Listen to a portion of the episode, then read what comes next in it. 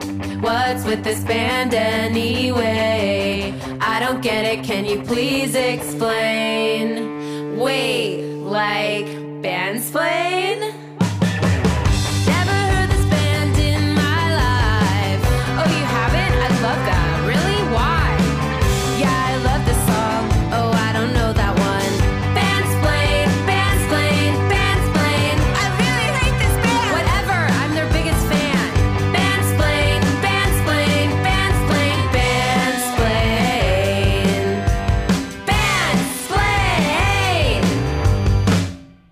Okay, what if this show wasn't called Bandsplain? Just kidding, it is called Bandsplain. I'm your host, Yasi Salek. Um, this is a show where I invite music experts and professional nerds to explain cult bands to me. Today's episode is about Steely Dan. Uh, I didn't think I knew what Steely Dan sounded like, but it turns out I did. Uh, if you haven't ever been to a grocery store or drugstore in your life, this is what Steely Dan sounds like. Today, we're talking to a man who, in this year of our Lord 2021, literally wrote a book about Steely Dan. Please note, while this show is not actually called Men Explain Bands to Me, today this man will be explaining this band to me. Welcome to the show, Alex Pappademas. Thank you for having me. I'm really happy to be the person who's going to sell you Steely Dan today. Although I should say that I have tried this with a lot of different people in my life. And if it works today on you, it will be the first time it's ever worked. We'll see. Alex, can you tell us who you are? I am a writer from Los Angeles and a podcaster. I've written for the New York Times, the New Yorker. I was a staff writer at Grantland. I was the executive editor of MTV News for like five minutes. And I started out as a music critic. Uh, that was like the first uh, kind of writing I got paid for. And if you're a music critic, I think sooner or later, Steely Dan finds you. The most recent thing I wrote about Steely Dan was uh, a retrospective review of their 1980 album Gaucho for Pitchfork's Steely Dan Week. I guess my most important credential right now as a Steely Dan fan is that I'm working on a uh, Steely Dan related book project uh, with the artist Joan LeMay. And I, I can't tell you anything more about it, um, but it will be in stores at some point. Amazing. Um, well, now that we know who you are, Alex, can you tell us who Steely Dan is? Uh, Steely Dan are primarily Donald Fagen and Walter Becker, uh, who met at Bard College in the 60s and went to New York to try their hand as songwriters, uh, writing songs for other people, and found out that other people didn't really want to record the things that they were writing necessarily. So they started their own band. They were a band for a minute and then gradually just became two guys in the studio, uh, kind of making magic with a rotating cast of session players.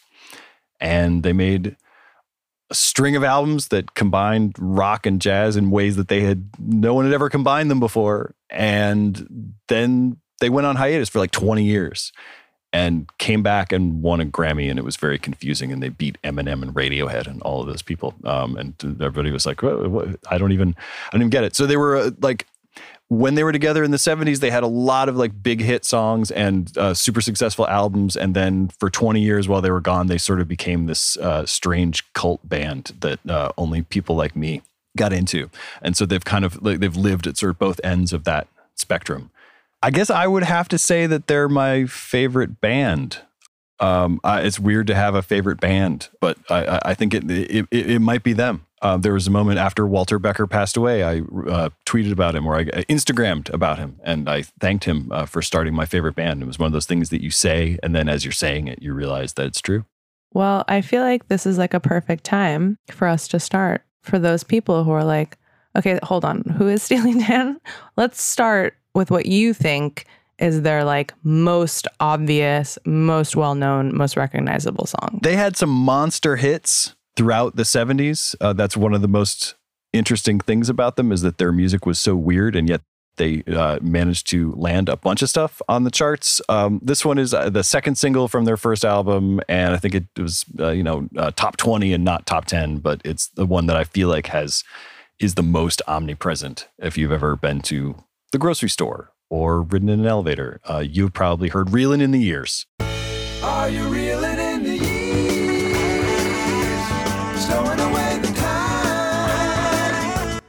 I am just, I am probably seven years old, riding in the back of my mom's Subaru, listening to KFOG 104.5 in the San Francisco Bay Area, or perhaps 98.9 FM, the city, which was a lesser known one. And that just, yeah, takes me right back to that.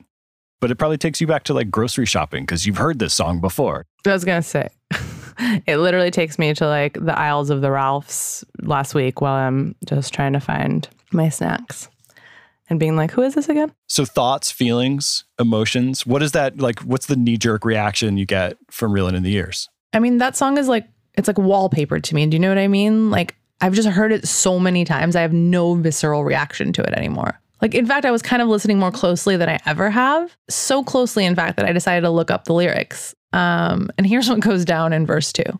You've been telling me you're a genius since you were 17, and all the time I've known you, I still don't know what you mean. The weekend at the college didn't turn out like you planned. The things that pass for knowledge, I can't understand.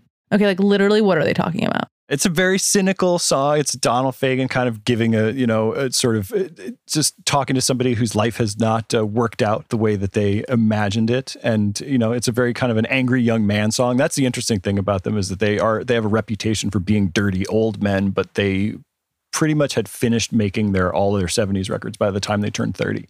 Um, so they're in their 20s the entire time that this is happening. And they're, you know, coming to it from a, you know, 20 something guy's perspective, but they're thinking about the world as if it has passed them by. Like they really sort of wrote from the mindset of like people in their 60s who are like, man, I don't know about this this country and the way these these people, the way that's happening. Um, just very crotchety young men. Dads. Dads before they were ever in a position to literally be dads, because you don't have to be the father of anybody to be dad in your sort of your outlook, Spiritually. right? And I think they were Spiritually were dad. spiritually dad. They were extremely spiritually dad. They were kind of like, you know, like it's a good example, like that they have all these, you know, they have all these jazz elements in their music, but when you actually, whenever they were interviewed about jazz, they would have a hard time naming like current jazz guys that they were really into. You know, they would sort of they would hedge on the, that bet, but they were really into, you know, like Duke Ellington and Charlie Parker. Like they'd be they'd started out as like they they were hippies and they took acid, they did all the 60s things, but by the 70s they were really sort of looking backwards in a lot of ways. Can you give us an example of that jazz influence? Yeah, I can give you. Uh, there's a ton of examples, but I feel like this is the strongest one because it is so obvious, and you will get it immediately. But in order for it to be obvious, I'm going to play a little bit of the source material first. I'm going to play you. Uh, this is a song by Horace Silver. This is the title song from his 1964 album "Song for My Father."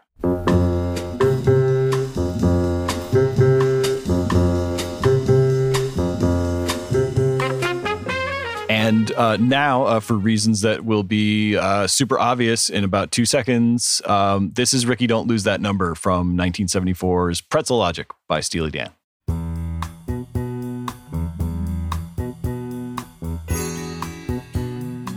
Okay, well, literally everybody knows that song. Everybody knows Ricky Don't Lose That Number. So do I. I'm human. I just didn't know it was Steely Dan. um, okay, but also, um, is the intro to that song not exactly the same as Wallace's? Uh, is that his name, Wallace? Horace. Sorry, Horace. Is it not the same as Horace's song? It's not like a straight ripoff of that? You know, this is one of the complexities of Steely Dan uh, that we can get into, which is that although they seem to really like suing people who sampled them without permission, they seem to take a lot of like pleasure in that. Not just you know the pleasure of uh, you know a job well done legally, but they seem to really enjoy it. Um, but they borrowed a lot of stuff from other people, and they actually got sued at one point, not by Horace Silver, weirdly, but uh, by Keith Jarrett, uh, who is a another jazz piano player and sort of one of the most humorless men in the history of music. Um, who d- objected to their use of a, a little part of one of his songs in one of the songs on Gaucho, and that was actually resolved in Keith's favor, and Keith has uh, writing credit on that uh, the version that's on the album now. Um, I don't know if Horace ever had a problem with it. I, I don't think they heard from him apparently. So yeah, obviously that is uh, you know that's a very blatant version of you know the jazz influence on Steely Dan. They, like, you can really see it, obviously, that they were listening to jazz records and then dropping them into this kind of uh, smooth '70s rock uh, context. You know, but they also, on all of these records, they surrounded themselves with, you know, when they were sort of hiring all these uh, session players uh, to play on their records, they got the best guys they could find. And most of those guys, a, lot of those guys, if they were not, you know, sort of like some of them were rock guys who played with like the Doobie Brothers and things like that, but uh, a lot of them came from the world of jazz. So they were surrounding themselves with guys who could actually play jazz, like really sort of like serious uh, players. Okay, so is this like part of why people are like so psycho about this band? Like, what's the obsession? Like, I feel like this is one of those bands, cl- clearly, because we're doing a show about it, that has that crazy obsessive fan base. Like, what's that about? Yeah, I, I, the jazz thing is probably part of it, and just you know that nothing else really sounds like this when you get down to it, like because they brought all these things in there. But I, I think also there's something about there are these very smooth yacht rocky kind of songs but then when you actually listen closely to them like there's so much uh, you know just uh, strangeness and ambiguity even a song like ricky don't lose that number it's like you don't really know what went on between the narrator and ricky and what the scenario what the situation is and like what you know what Ricky's gotten into that he or she might have to make that phone call uh, to Donald Fagen at some point. And I think it's you know that's typical of a Steely Dan song. They have this ambiguity to them. They are always talking about these like fictional characters who you're never fully introduced to, and you have to figure out what their significance is in the world. You know, it's like who was Hoops McCann or something like that. You know, like you have to hear these names.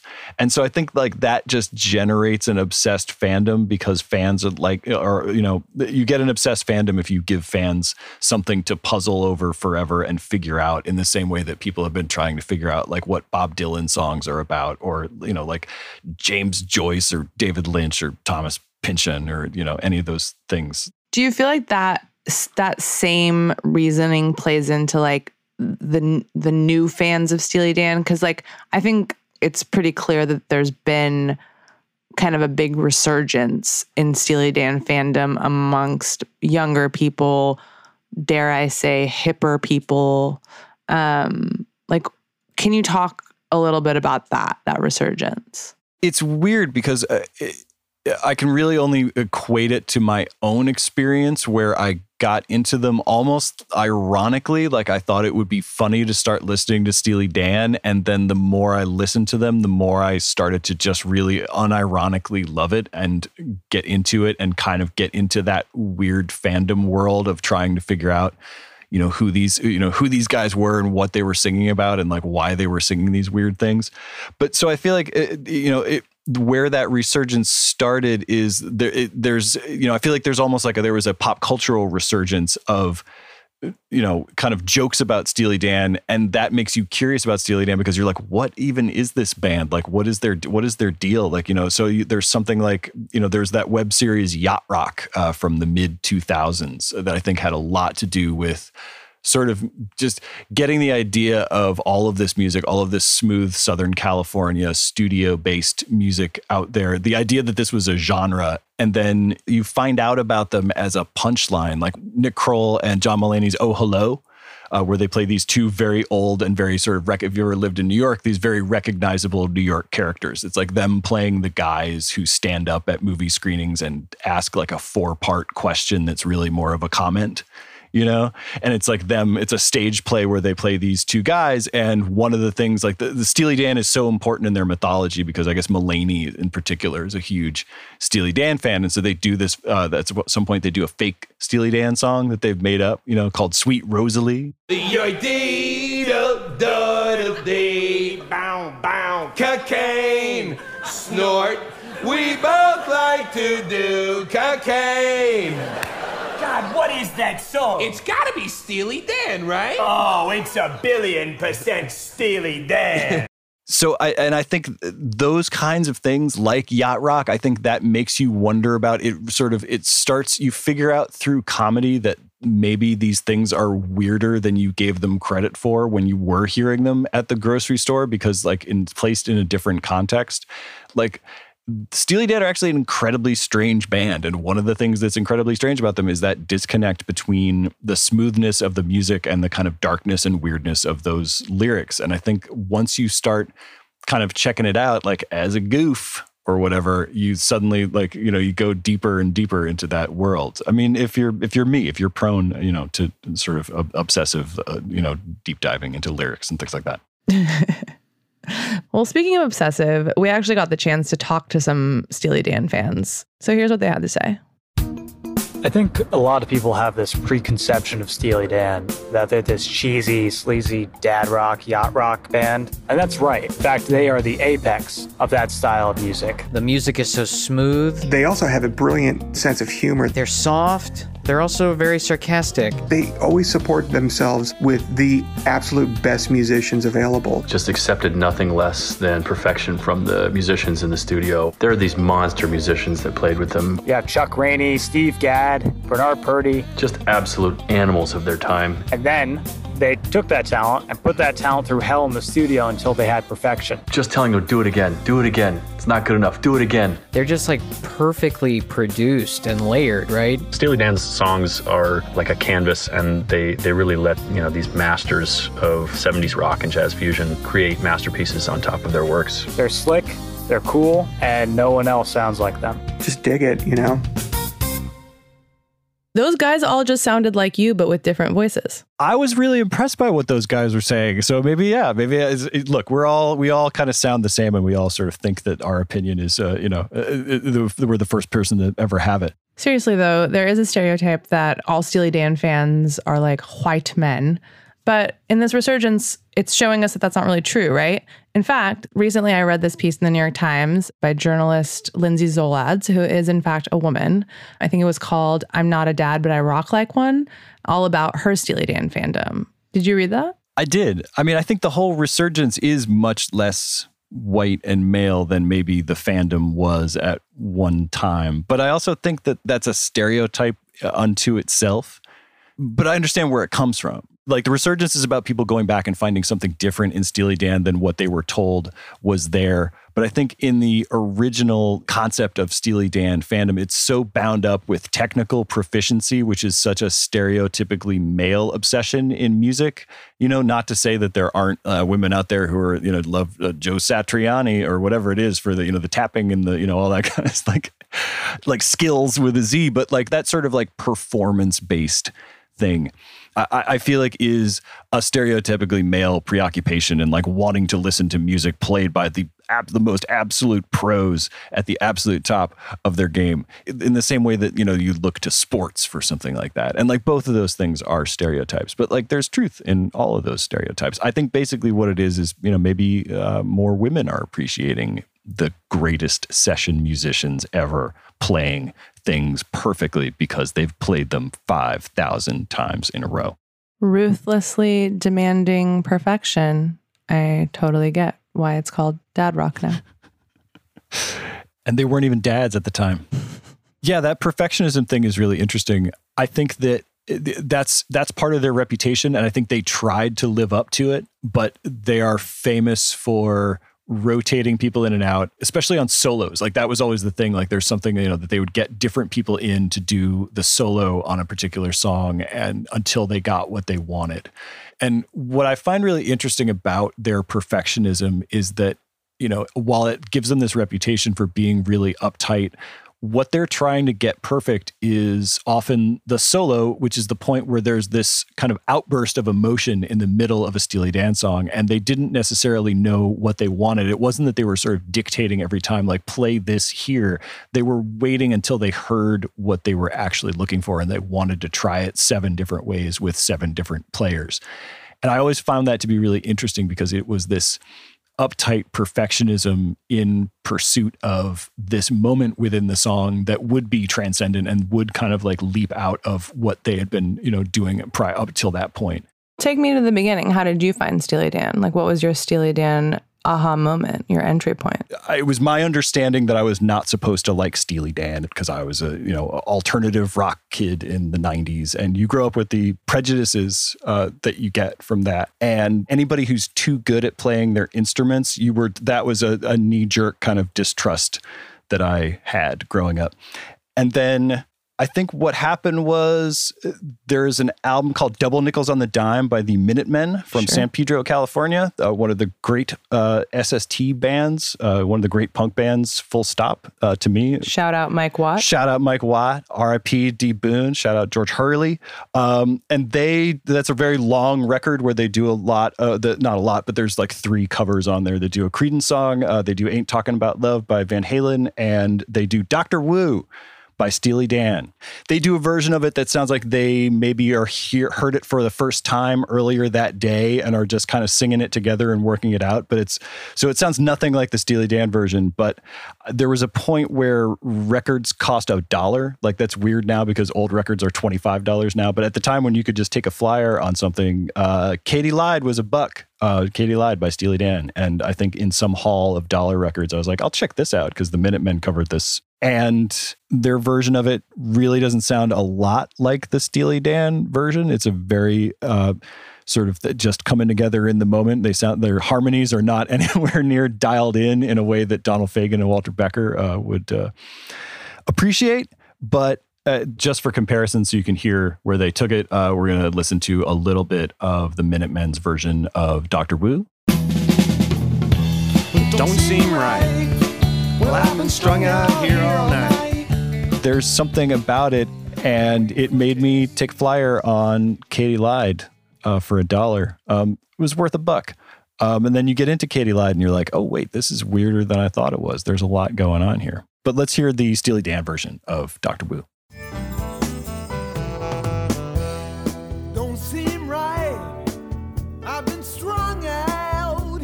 Okay, I've definitely heard that song also. Like I'm 99% sure I've heard that song and I just again did not know it was Steely Dan, which I do feel there's a pattern forming here. Anyway, Dr. Wu, that song is off their first album, Katy Lied. I have a theory that the first album you discover of an artist is always your favorite one. Like for example, for me with the replacements, the first album of theirs that I heard when I was like 12 years old was Let It Be. And that will forever be my favorite replacements album. It doesn't mean it's the best one. It's just because it was the first entry point I had to that artist, it's really special to me.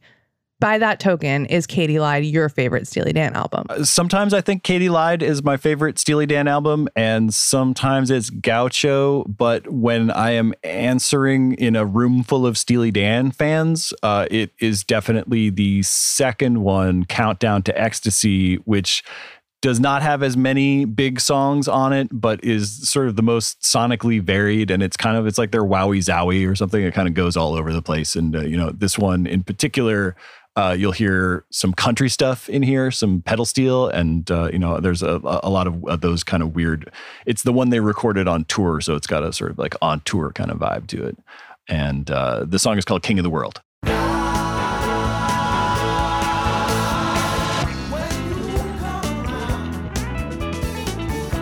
A lot going on there. There is a lot going on.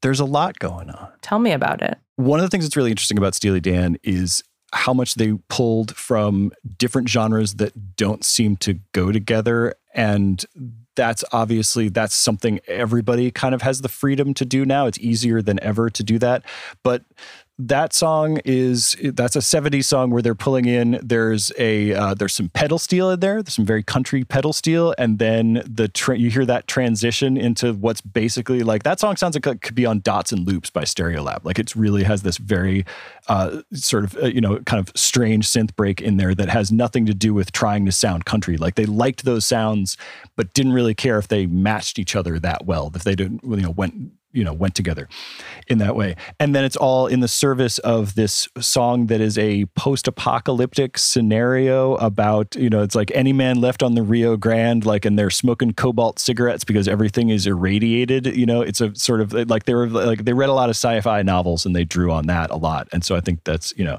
obviously another reason for their allure to nerds Okay, Alex.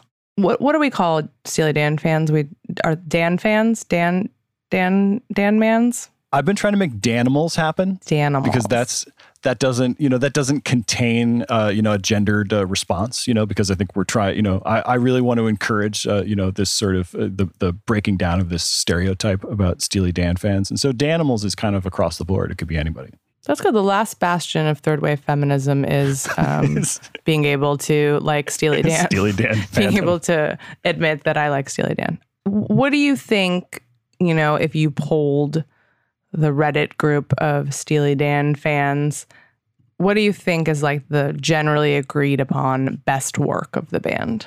so we're jumping ahead in their career a little bit. In 1974, they stopped touring. They had been a touring band and they were a very good touring band, but eventually they just they didn't enjoy it as much. They didn't like getting out there. They were studio guys fundamentally and they wanted to sort of remain in the studio. And so sort of where all of that really pays off in the greatest way is the album Aja, which is you've seen that one. It's the black cover uh, with the the geisha girl and the sort of the red, uh, you know, that one like red stripe. Um, it's a very iconic album cover.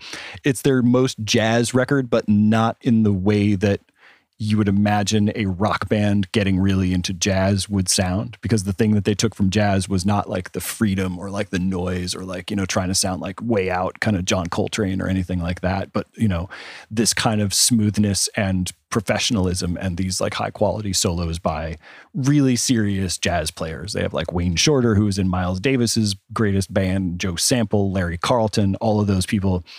And they also have a man named Michael McDonald who you are probably familiar with. He went on to be a Doobie Brother. He went on to be Michael McDonald. He went on to be, you know, a joke in the 40 year old virgin um, and has seen kind of all of these things. I interviewed him uh, last year uh, for something and sort of he was kind of saying, like, you know, if you stay in here long enough, like, you know, you get to he was kind of philosophical about the 40 year old virgin thing. And it was like, you kind of get to come back around and people sort of appreciate you again. And I think he was starting to see that, like younger bands are really getting into him. So Michael McDonald is a vocalist. He's an incredible vocalist and he kind of does the things with, uh, you know, in the same way that Steely Dan used really great bass players and really great sax players and found just the, like the best guy for the best job in each of the, on each of these songs. He was the singer who sang the things that they couldn't sing. And so I'm going to play a song called Peg by Steely Dan, which has, uh, you know, there's an amazing thing in there that you will, you'll hear it and it just is going to sound like a good chord, but it's actually three Michael McDonalds singing one note that forms a chord, like a multi-tracked, a chorus of Michael McDonald's. Let's hear Steely Dan featuring three Michael McDonalds. It's Peg.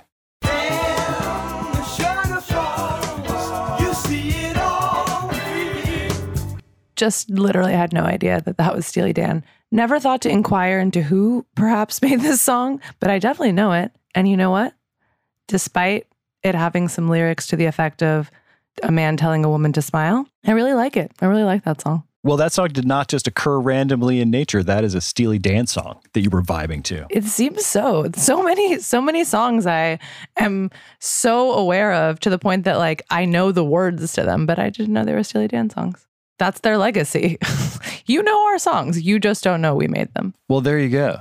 And just while we're talking about Peg, I just wanted to throw in because I spoke earlier about the Minutemen cover that kind of turned me into a Steely Dan fan in a roundabout way. But really, technically, probably the first Steely Dan song I ever heard big chunks of uh, repeatedly is this song because it's sampled in the song I Know by De La Soul on the first De La Soul album.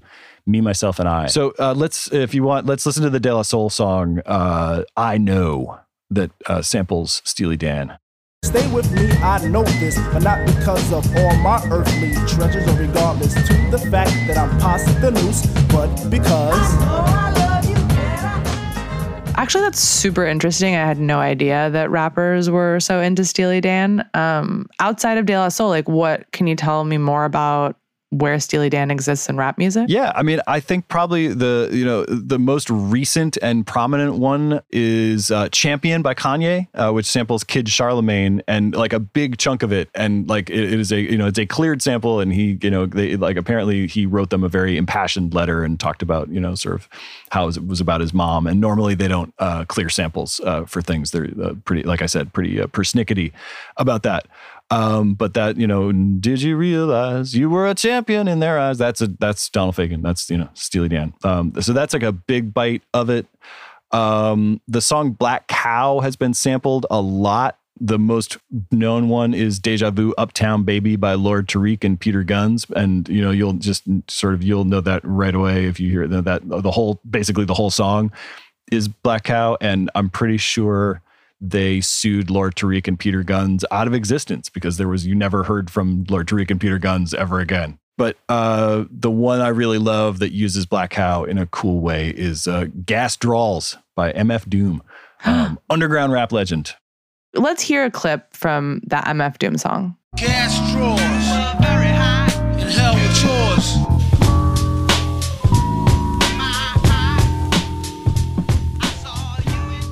I'm kind of in, okay? Like, I don't ever need to hear Reelin' in the Years again as long as I live, even though that's not available to me. I will hear it probably a hundred more times before I die.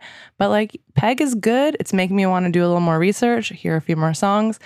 I want to hear from you, like, what's the underrated Steely Dan jam? Like, what's the one that even your other Danimals might be like, I don't know about this song, Alex, but you love it? I mean, that's an interesting one because I feel like it's a very obsessive fan base and a relatively small catalog. And so people all kind of know all of them. But I think the one that I like the most and f- doesn't feel like it's always talked about, it's not like a greatest hits album selection, it's not one of the ones that people know about.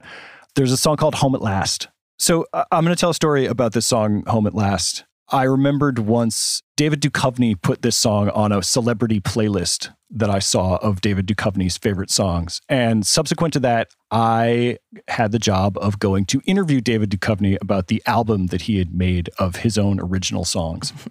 and I went to go meet with David Duchovny he was not psyched to see me, which was weird in a promotional capacity. I was five minutes early and I showed up to his table at a restaurant and I said, Oh, hey, David, I'm sorry. I'm about five minutes early. And he's like, Well, can you come back in five minutes? Wow.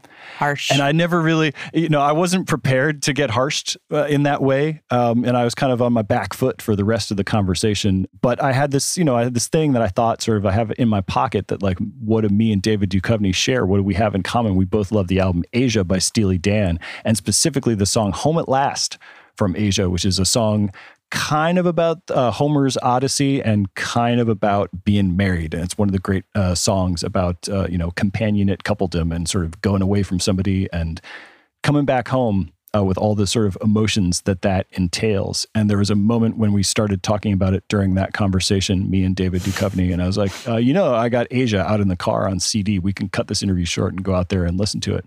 And I didn't totally mean it, although if he had said yes, I would have gone.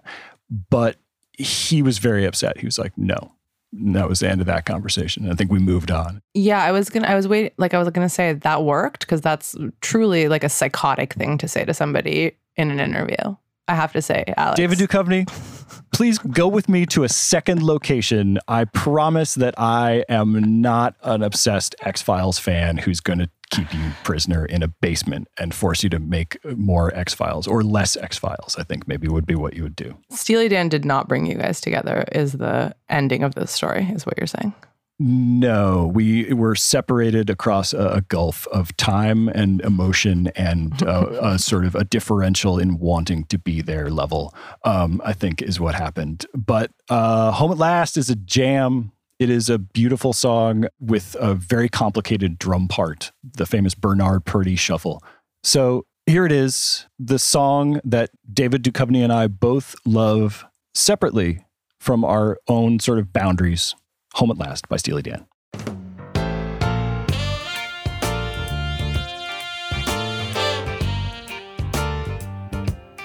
So those drums, that's Bernard Purdie on the drums, the great Bernard Purdie, just session drummer, funk drummer, unparalleled. Uh, used to come in the studio. This is something that I know from the Classic Albums documentary.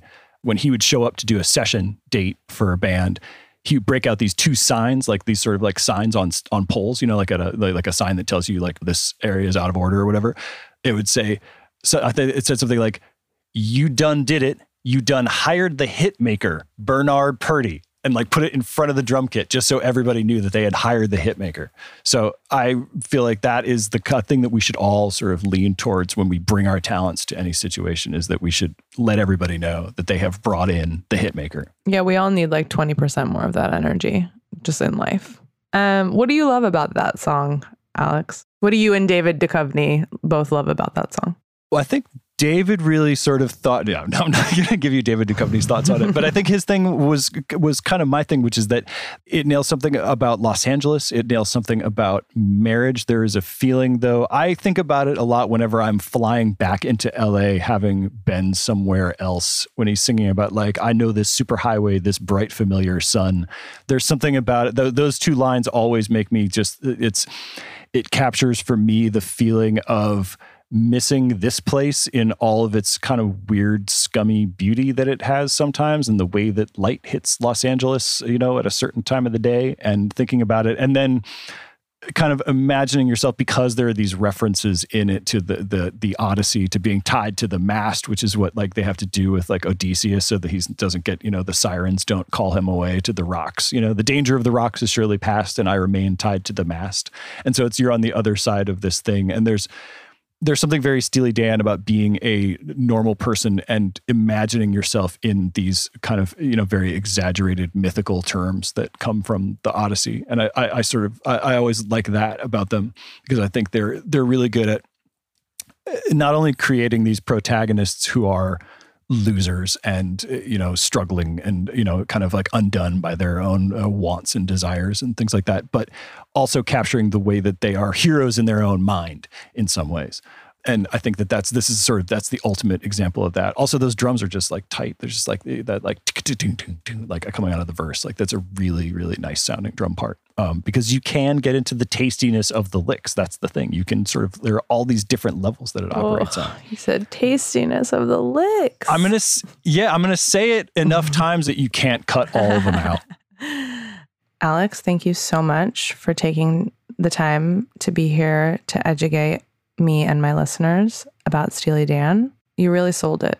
No need to thank me. I would be sitting in a closet at my house talking about Steely Dan, even if we had not arranged to do this. So it's good that it can be. This is just this is just what you do every afternoon. So we just we just had the good fortune of capturing it on audio. Yeah, sun gets above the yard arm, and I just start talking about uh, Aja and Deacon Blues and all that stuff. Great there. Well, thank you for doing it anyway. And thank you all for listening. Maybe you guys also didn't realize that you knew every Steely Dan song in existence, or maybe now you all of a sudden love Steely Dan so much and you really want to dive into their catalog. Alex, what song do you want to leave our listeners with? I think we should close with some proof that this uh, most studio of studio bands could also really kind of bring it in a live setting. This was from June 1974. It's basically the, I think it's the very last tour of Steely Dan as a touring unit, after which, kind of like the Beatles, they just became studio people all the time. Um, and this is a song called Bodhisattva it's a really good version of it. Just you can they they just they play it really fast, like they have to be somewhere. But the thing that's also great about it is that during this time they had a truck driver and uh, guitar tech who was also their MC. His name was Jerome Aniton, and on this night he had very clearly had a couple of drinks.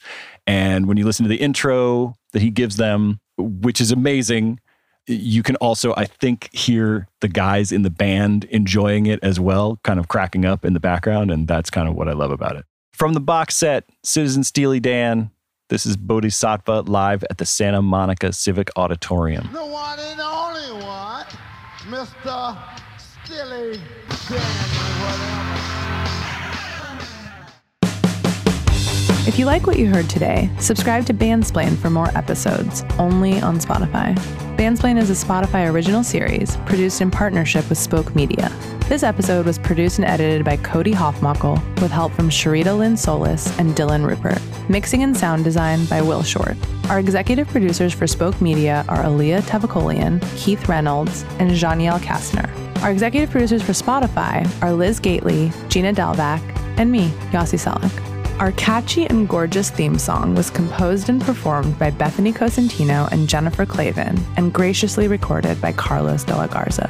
Thank you to our Steely Dan fans, Bill Mayo, Tyler Beckett, Max Edelson, and Jim Kunzer for providing their voices for this episode.